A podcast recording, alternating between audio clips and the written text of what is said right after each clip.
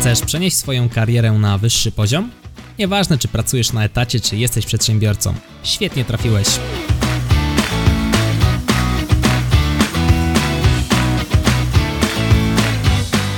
Nazywam się Michał Kowalczyk i witam Cię w Excellent Work Podcast. Przewodnik po nauce Excela od a do Z. To jest bardzo złożony temat, bardzo też trudny temat, który gdzieś tam rzadziej lub częściej jest poruszany przez moich czy słuchaczy podcastu, ale raczej głównie przez kursantów mojej akademii. Ja Ci przypomnę, rdzennie zajmuję się właśnie tworzeniem kursów online, edukacją z zakresu obsługi programu Microsoft Excel. Zdarza mi się również pracować stacjonarnie. Nieco więcej o tym możesz zobaczyć na stronie internetowej exwork.pl albo na fanpage na Facebooku skuteczna nauka Excela. I teraz, co trzeba zrobić, czego trzeba się nauczyć, aby się z tym Excelem zaznajomić od A do Z, czyli zaczynając od poziomu podstawowego, kończąc na naprawdę już bardzo, bardzo wysokim, niemal eksperckim poziomie. Zanim przejdziemy do przejścia kolejno przez te poziomy i omówienia sobie poszczególnych umiejętności, które warto nabyć, trzeba się zastanowić też, jak rozgraniczyć poziomy w Excelu. To jest dość trudne rozgraniczenie. Ja bardzo nie lubię używać słów typu poziom średnio zaawansowany, poziom ekspert. Robię to dlatego, że to lepiej przemawia do Twojej wyobraźni. Ty chcesz to tak słyszeć ty i twoi znajomi, koledzy itd., tak itd., tak czyli jednym słowem moi klienci, moi kursanci, osoby, które mnie oglądają, pytają mnie właśnie o poziom tak, abym go ubrał w słowa właśnie natury średni, średnio zaawansowane itd., itd.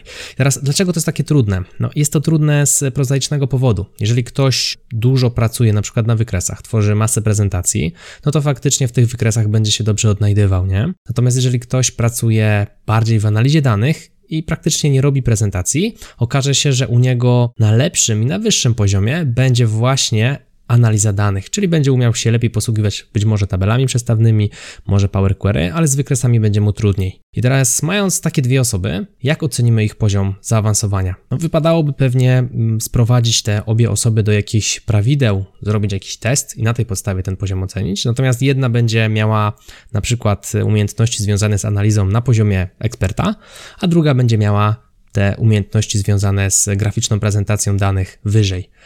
Natomiast kontrastowo ten gość od analiz może być słaby w wykresach, a ta kobieta czy ten gość od graficznej prezentacji danych znowu będzie słaby w analizie. Jak to wypośrodkować? To jest właśnie ta trudność w tworzeniu poziomu Excela, w opisywaniu tego poziomu jednym słowem. I myślę, że nie tylko w materii nauki Excela jest ten problem. Ten problem jest również przecież w opisie, no, praktycznie każdej kompetencji. Natomiast wróćmy do części takiej, myślę, bardziej, bardziej związanej już z głównym tutaj wątkiem.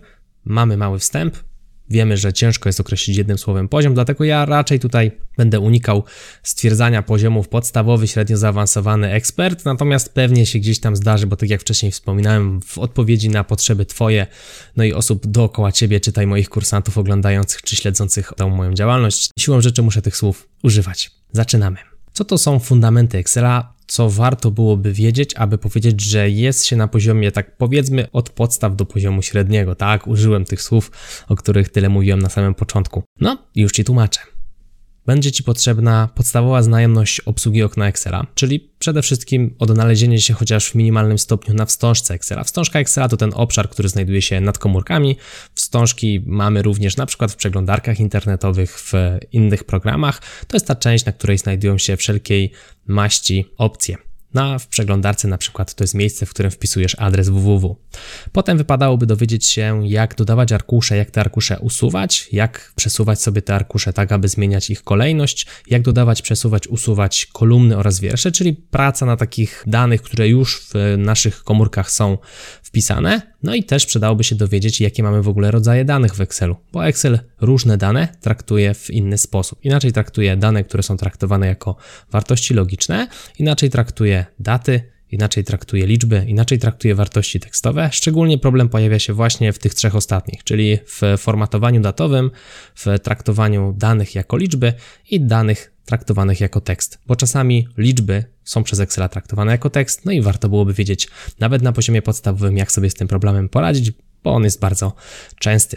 Kolejny etap to filtrowanie i sortowanie, czyli mamy już jakiś zestaw danych, wiemy jakie rodzaje danych w tym obszarze, w tym zestawie danych się znajdują, potrzebujemy interesujące nas dane wyciągnąć, albo być może te tabele poukładać w sposób, który nas interesuje. To jest coś, nad czym warto byłoby się zastanowić. Mam tutaj na myśli i filtrowanie jednopoziomowe, czyli filtrowanie, w którym filtrujemy się tylko na jednej kolumnie, ale też filtrowanie wielopoziomowe. Warto byłoby na poziomie podstawowym mieć świadomość e, rodzajów filtrów. Mamy filtr liczbowy, tekstowy i filtr datowy. Te filtry ułatwiają nam bardziej precyzyjne filtrowanie się właśnie na tym interesującym nas obszarze.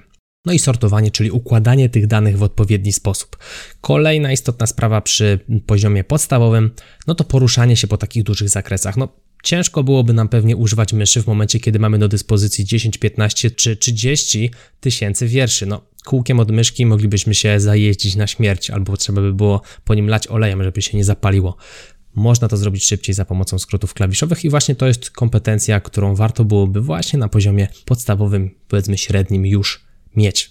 To jest coś, co jest konieczne w momencie, kiedy myślimy o tym, aby pracować z tym programem. Następny punkt to blokowanie komórek. Bez blokowania komórek bardzo ciężko byłoby nam przejść do formu. Blokowanie komórek to są te popularnie zwane dolary. Jeżeli kiedykolwiek miałeś okazję pracować w Excelu, pewnie widziałaś, że część odwołań do komórek, tak zwanych adresów, czyli na przykład A1, ma gdzieś tam w środku jeszcze dolary. O co z tymi dolarami chodzi? To jest coś, co jest fundamentem pracy w Excelu. Gdybym miał wskazać taką jedną najważniejszą rzecz na starcie pracy z Excelem, to wskazałbym właśnie nauczenie się blokowania zakresów, bo od tego zaczyna się wszystko. Tak naprawdę od tego zaczyna się wszystko. Jeżeli tworzysz formuły, to prawdopodobnie te formuły będziesz chciał kopiować. Żeby to zrobić skutecznie, będziesz potrzebował dowiedzieć się właśnie, jak te dolary działają, jak działa to blokowanie. Idziemy dalej, formatowanie warunkowe, czyli coś, co pozwala przyciągnąć uwagę użytkownika końcowego do miejsca, w którym chcemy tę jego uwagę mieć. Czyli innymi słowy, formatowanie warunkowe pod pewnymi warunkami podświetla odpowiednie komórki, zaznacza je w odpowiedni sposób, dodaje odpowiednie ikonki, które ułatwiają nam analizę, które przyciągają naszą uwagę w odpowiednie miejsca, ale to formatowanie warunkowe w żaden sposób nie zmienia wartości. Może je tylko ukryć albo je podświetlić, tak żeby przyciągnąć naszą uwagę w interesujące, w potrzebne nas miejsce. Następna kompetencja, która jest Ci potrzebna, aby osiągnąć poziom plus minus średni w Excelu, to kompetencja zrozumienia działania dat w Excelu. Daty w Excelu nie są traktowane wbrew pozorom jako teksty, są traktowane jako wartości liczbowe. To jest liczba dni, która upłynęła od 1 stycznia 1900 roku Jeden dzień reprezentuje liczbę 1, godzina to pewna część całości, czyli 1,24, no a minuta to 1440, no bo w jednym dniu mamy 24 godziny i 60 minut. Także jeżeli 1 podzielimy przez 24 i przez 60, wychodzi nam 1440.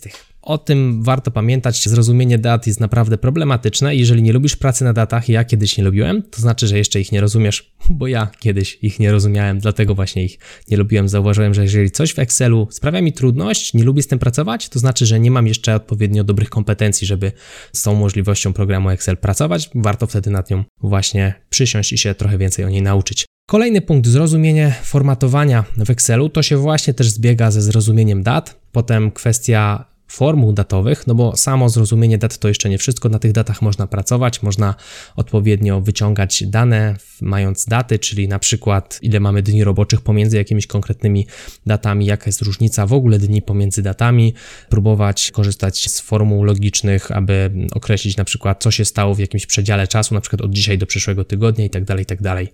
Następny punkt to formuły zaokrągleń. O dziwo, usuwanie zer za pomocą formatowania, czyli tam jak sobie klikamy w te zera na pasku na wstążce, to to wcale nie jest prawidłowe zaokrąglenie w rozumieniu programu Excel. Warto nauczyć się działania właśnie prawidłowego zaokrąglenia. To się świetnie sprawdza, szczególnie w momencie, kiedy przeliczamy waluty albo w momencie, kiedy przeliczamy faktury VAT netto brutto, bo tam faktycznie pojawia się więcej niż dwa miejsca po przecinku, a przecież my tutaj w Polsce no praktycznie w każdym kraju nie mamy walut, które mają trzy miejsca po przecinku. Mamy grosze, które reprezentują dwa miejsca po przecinku. Przechodzimy dalej, im dalej w las, tym ciemniej. Formuły wyszukań przy czym warto tu wspomnieć o formule wyszukaj pionowo, tak zwanej królowej korpoformu, formuła, która jest bardzo popularna, szczególnie w korporacjach, bardzo lubiana, ma swoje minusy, nie jest to formuła, która jest idealna, natomiast jest bardzo rozpowszechniona, No i z tej funkcji wyszukaj pionowo się korzysta, więc na tym poziomie średnim trzeba by było o tej funkcji pamiętać. No i jej siostra dwujajowa, bo działa nieco inaczej, funkcja wyszukaj poziomo, o niej również warto byłoby pamiętać. Idąc dalej, formuły logiczne, czyli na przykład formuła jeżeli. Na poziomie podstawowym, chociaż zrozumieć jak ta funkcja jeżeli działa, ta funkcja pozwala nam przekładać nasze myślenie w sposób Excela. Czyli Dzięki temu, że na przykład stworzymy sobie funkcję jeżeli, funkcja jeżeli sprawdzi, czy na przykład nasi handlowcy osiągnęli wynik sprzedażowy. Jeżeli osiągnęli wynik sprzedażowy, to dostają na przykład 5% premii od wyniku sprzedażowego. A jeżeli nie osiągnęli, to nie dostają tej premii. No jeżeli mamy 5 osób do sprawdzenia, funkcji pewnie nie musielibyśmy budować. Natomiast jeżeli mamy nawet 100 handlowców, to dużo prościej jest zbudować sobie taki warunek w jednej komórce i przeciągnąć w dół, sprawa załatwiona, niż gdybyśmy mieli ręcznie przeglądać na przykład 100 handlowców. Oczywiście przykłady użycia funkcji, jeżeli można mnożyć, to jest pierwsza funkcja właśnie taka bardziej algorytmowa bym powiedział, która pozwala przekuć nasze myślenie na Excela. Podstawy wykresów warto wiedzieć na poziomie średnim już jak takie wykresy zbudować, chociaż podstawowe, żeby móc te wykresy potem wstawić na prezentację. Warto też pomyśleć w ogóle o metodyce budowania wykresów, to jest też coś, o czym warto nieco poczytać właśnie w materii nawet pracy w programie Excel. Podstawy tabel przestawnych to kolejny punkt, czyli już wstęp do nieco bardziej zaawansowanej analizy, natomiast nadal na poziomie podstawowym. No i na samym końcu skróty klawiszowe, o których już mieliśmy okazję wspomnieć.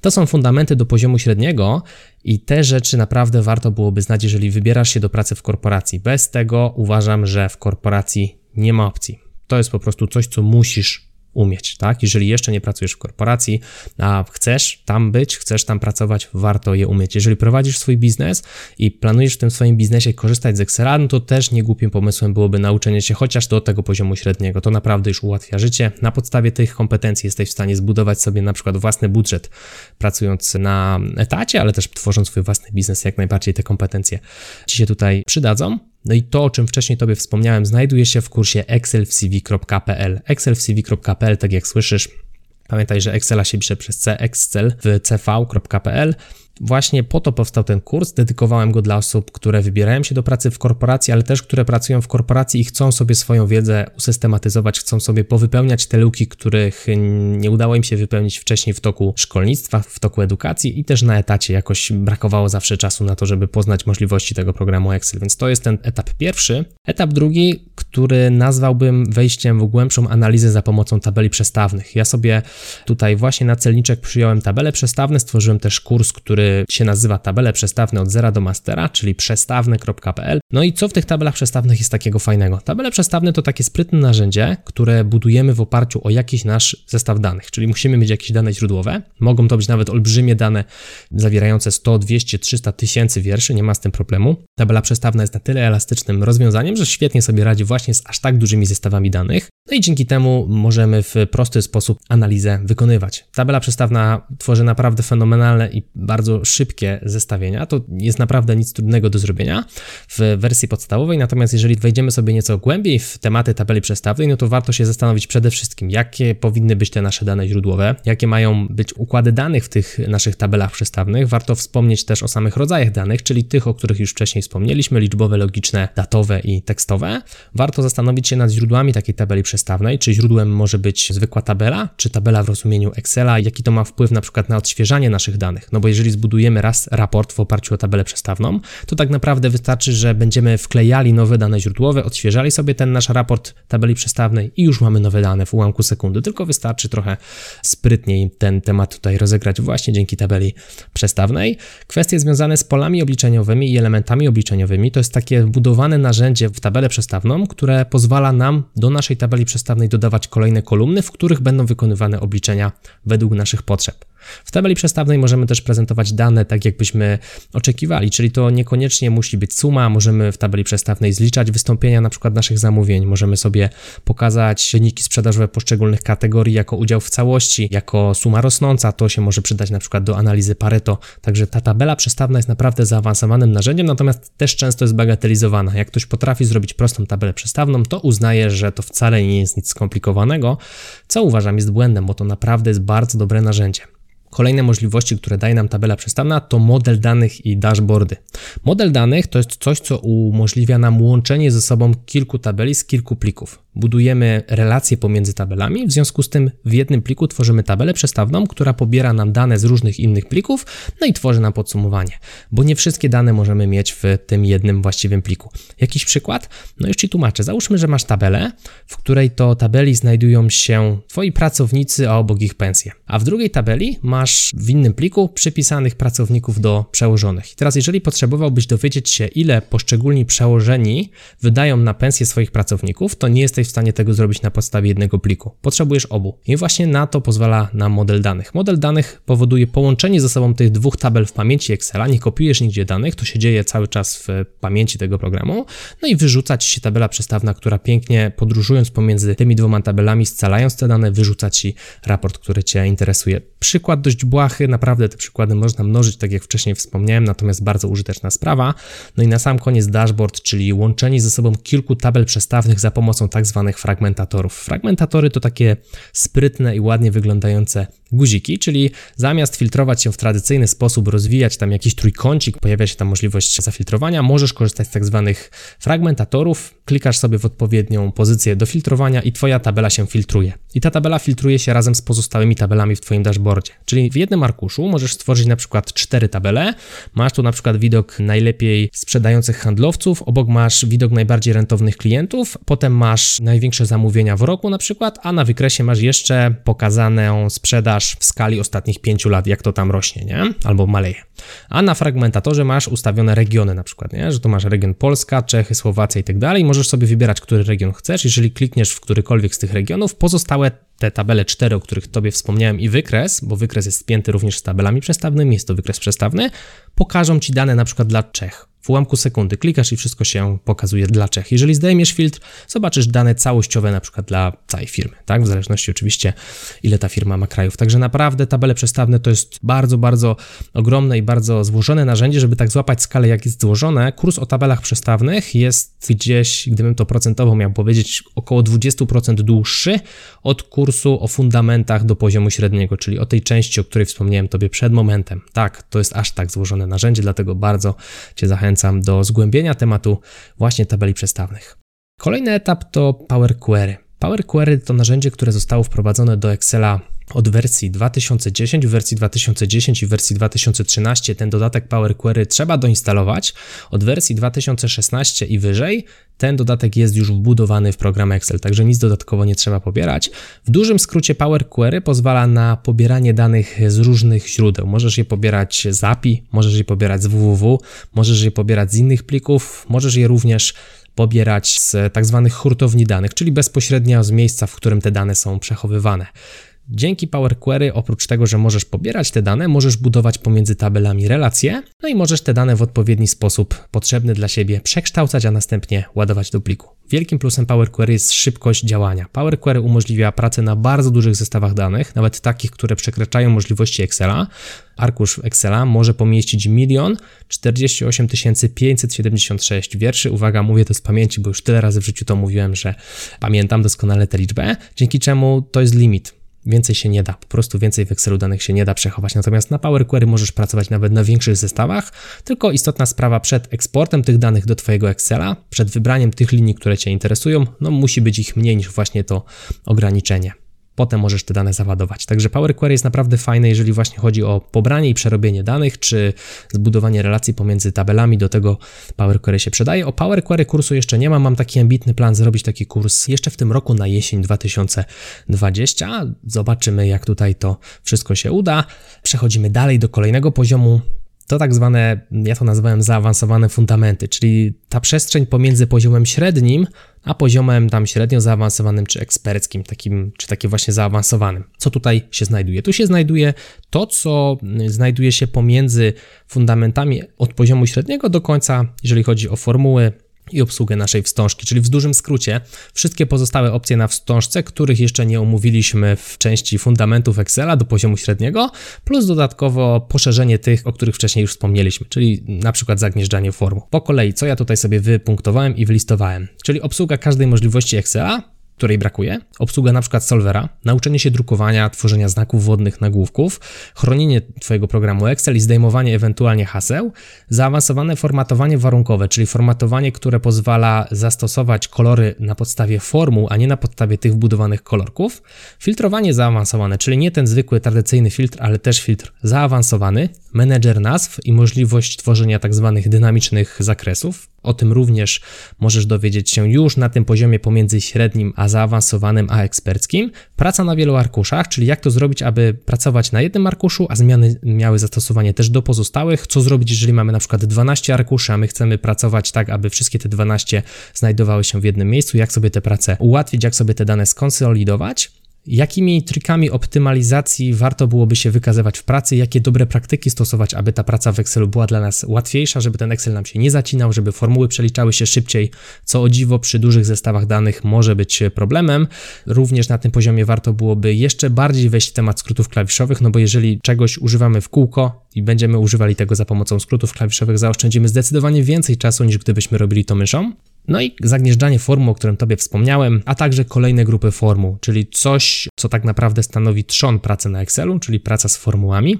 Tutaj tej grupy jest naprawdę sporo, ja pozwolę sobie wymienić tylko te najczęściej używane, na przykład grupy formuł finansowych. Za pomocą tych formuł możesz sobie obliczyć na przykład zyski z lokaty, zwroty z inwestycji, stopy procentowe, koszty Twojego kredytu, kredytu zwykłego, kredytu hipotecznego przy odpowiednich założeniach. Także naprawdę fajna sprawa znać te funkcje finansowe. Przydają się te funkcje również w życiu prywatnym. Funkcje logiczne, czyli na przykład funkcja jeżeli lub oraz funkcja warunki, funkcja nie, funkcja jeżeli błąd, funkcja jeżeli ND te funkcje również się przydają do tworzenia już zdecydowanie bardziej niż w części podstawowej czy średniej, bardziej zaawansowanych algorytmów. Zagnieżdżanie jednej funkcji w drugiej można tutaj naprawdę bardzo fajne logiki robić. I ja miałem okazję tworzyć taki kalkulator do informowania naszych dostawców, jak pracowałem jeszcze w jednej z korporacji, o ile mają zaległe zamówienia, którzy mają zaległe zamówienia i tak dalej, i tak dalej. Stworzyliśmy sobie po prostu kilka koszyków.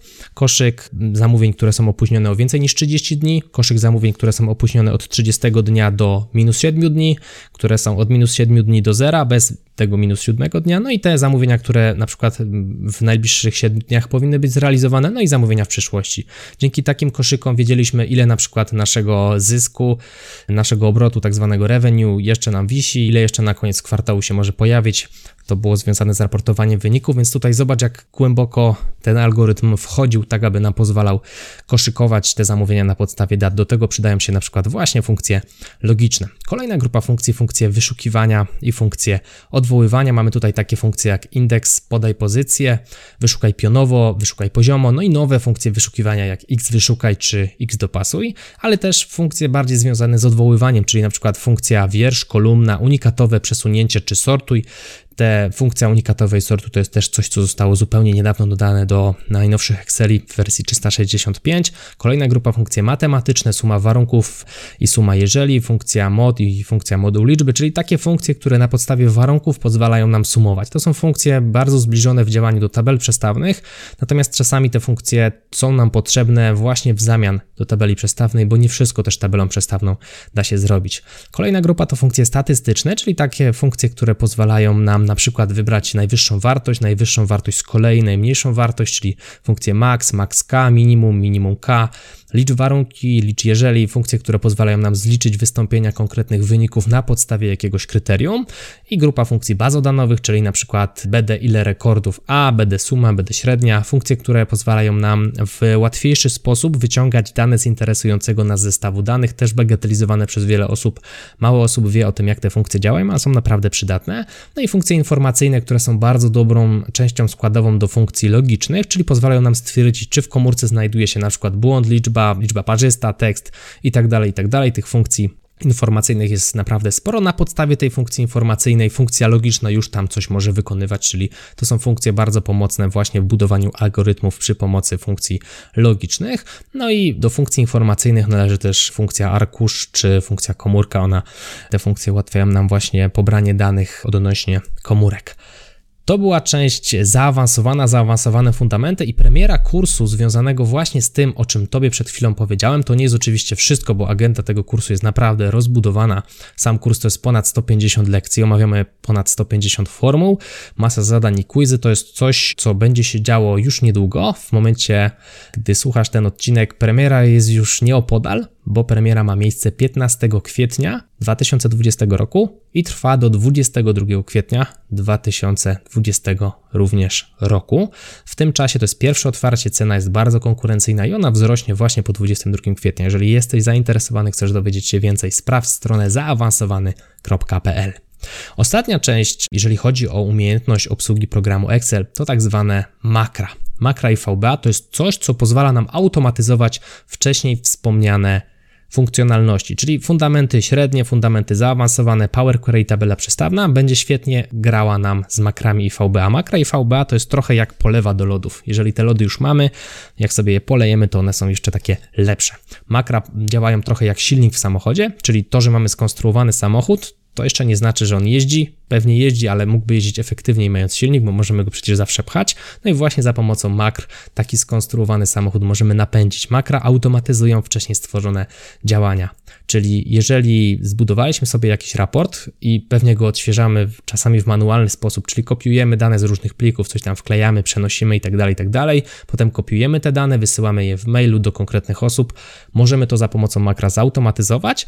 No i przykład z mojego życia, miałem taki raport do dostawców, pobieraliśmy dane dla czterech krajów, Wrzucaliśmy w jednego Excela, wyfiltrowywaliśmy poszczególnych dostawców, kopiowaliśmy te dane do poszczególnych arkuszy, każdy arkusz dla jednego dostawcy, dodawaliśmy odpowiednie obliczenia do tych naszych arkuszy, a następnie każdy arkusz eksportowaliśmy jako osobny plik, no i wysyłaliśmy mailem na adres z odpowiednim tam komentarzem do konkretnego dostawcy. No i to się działo ręcznie.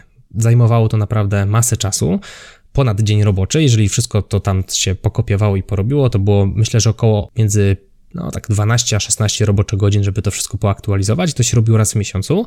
Napisałem takie sprytne makro, które robiło to w 10 minut. Wystarczyło pobrać te pliki z serwera, te cztery pliki wynikowe dla czterech krajów i makro sobie już robiło to, co ja przed chwilą tobie powiedziałem. Teraz co to jest to makro, żebyś tak złapał lepiej skalę? VBA, czyli Visual Basic for Application, to język, za pomocą którego możesz komunikować się z tak zwanym edytorem makr. Makra to są napisane przez nas skrypty, które wykonują czynności za nas. Czyli to, że my otwieramy plik ręcznie, to znaczy, że również dobrze możemy napisać kod, który ten plik otworzy za nas. Wystarczy, że napiszemy go raz i za każdym razem, kiedy uruchomimy makro, ta linijka zostanie wyegzekwowana i ten plik zostanie otwarty. No i właśnie o tym są makra i VBA, o automatyzowaniu naszych czynności. Nie musimy nic robić wtedy ręcznie, tylko musimy w odpowiedni sposób stworzyć raz kod. Jeżeli coś wykonujemy cyklicznie, klikamy guzik, rzeczy się dzieją bardzo, bardzo szybko. Makra mają większe umiejętności niż my, bo my musimy zaznaczać konkretne komórki, żeby móc wykonywać w nich zmiany, a makra bez zaznaczania mogą tych zmian dokonywać, przez co działają naprawdę szybko. W dużym skrócie automatyzujemy całą wcześniej wspomnianą resztę. Możemy tworzyć właśnie takie makra, jak ja tutaj Tobie wcześniej opisałem. Możemy oczywiście załączać pliki do maili, możemy też tworzyć własne formularze. O co chodzi z formularzami? Formularz to takie wyskakujące okienko w Excelu, które widzisz na przykład przy formatowaniu komórek. Takie okienko jesteś w stanie odtworzyć za pomocą edytora VBA i ja miałem okazję pracować nad dokumentacją formularza zamówień dla betoniarni. Po prostu ktoś sobie klikał w Excelu, wyskakiwało mu takie okienko z zamówieniem, wybierał sobie jaki chce rodzaj betonu, ile chce kubików tego betonu, czy betoniarka ma przyjechać do niego, czy on sobie tam jakoś ten beton swoją betoniarką odbierze, czy na przyczepkę chce ten beton, czy betoniarka jak już przyjedzie do niego, to w takim razie musi być tam u niego umyta, czy mycie jest po stronie betoniarni i tak dalej, i tak dalej. Więc takie rzeczy za pomocą formularza można było sobie wyklikać i wyzaznaczać, kliknąć OK, no i składało się w ten sposób zamówienie do betoniarni. Także myślę, że bardzo sprytna rzecz. Znów zostawmy na boku, czy Excel został stworzony do budowania aż tak złożonych formularzy, natomiast miało to miejsce. No i drugi taki bardzo użyteczny przykład w jednej z firm, w której pracowałem, cały system składania zamówień był oparty właśnie na Visual Basicu, na makrach. To był taki wielki system do zarządzania zamówieniami, który dział się tak naprawdę w Excelu i o dziwo to wszystko sobie tam działało. Byłem zaskoczony, do dziś jestem, że tak wielki system można było postawić w Excelu, no i to działało pomiędzy nawet krajami. Ludzie ładowali tam te zamówienia, z dostawcami się w ten sposób też komunikowaliśmy, no i to wszystko grało na podstawie właśnie VBA. Także zobacz, jak złożona to jest wiedza. Mógłbym porównać tę wiedzę związaną z makrami i VBA do tego wszystkiego, co uczymy się wcześniej razem. W sensie chodzi o to, że to jest praktycznie osobny świat, i VBA. Bardzo dobrze go znać, bardzo dobrze się z nim zaprzyjaźnić, bo naprawdę daje duży plus, jeżeli chodzi o tempo pracy. No i o tym również jest kurs, który się nazywa, a jak żeby inaczej, makra i VBA makraivba.pl. makraivba.pl to kolejny kurs, który właśnie jest związany z tym tematem. Także do całej korony kursów, czyli nauczenia się ze mną Excela od A do Z, pod moimi skrzydłami brakuje tylko kursu Power Query, no i kurs zaawansowany, który będzie miał premierę 15 kwietnia, to jest element czwarty, zostanie tylko ten piąty, który być może pojawi się na jesień. Mam nadzieję, że teraz jest to dla Ciebie wszystko łatwiejsze. Już wiesz, co trzeba umieć, co warto umieć, żeby nauczyć się tego Excela od A do Z. Mam nadzieję, że ten podcast właśnie udało się stworzyć w charakterze takiego poradnika od A do Z. Teraz jest już jaśniej, widzisz, że ten program to wcale nie jest tylko suma, jak wielu studentów lubi mawiać i się zastanawiałem, jak można z tego robić kursy. Oj, można, bo naprawdę umiejętność dobrej obsługi programu Excel jest naprawdę cenna na rynku pracy. Tradycyjnie zachęcam Cię do tego, abyś wysłał ten odcinek jednej osobie, którą uważasz za zainteresowaną tym tematem. Ja Ci bardzo serdecznie dziękuję. Mówił dla Ciebie Michał Kowalczyk, to był Excellent Work Podcast. No i widzimy się w kolejnym odcinku za tydzień. Trzymaj się, hej!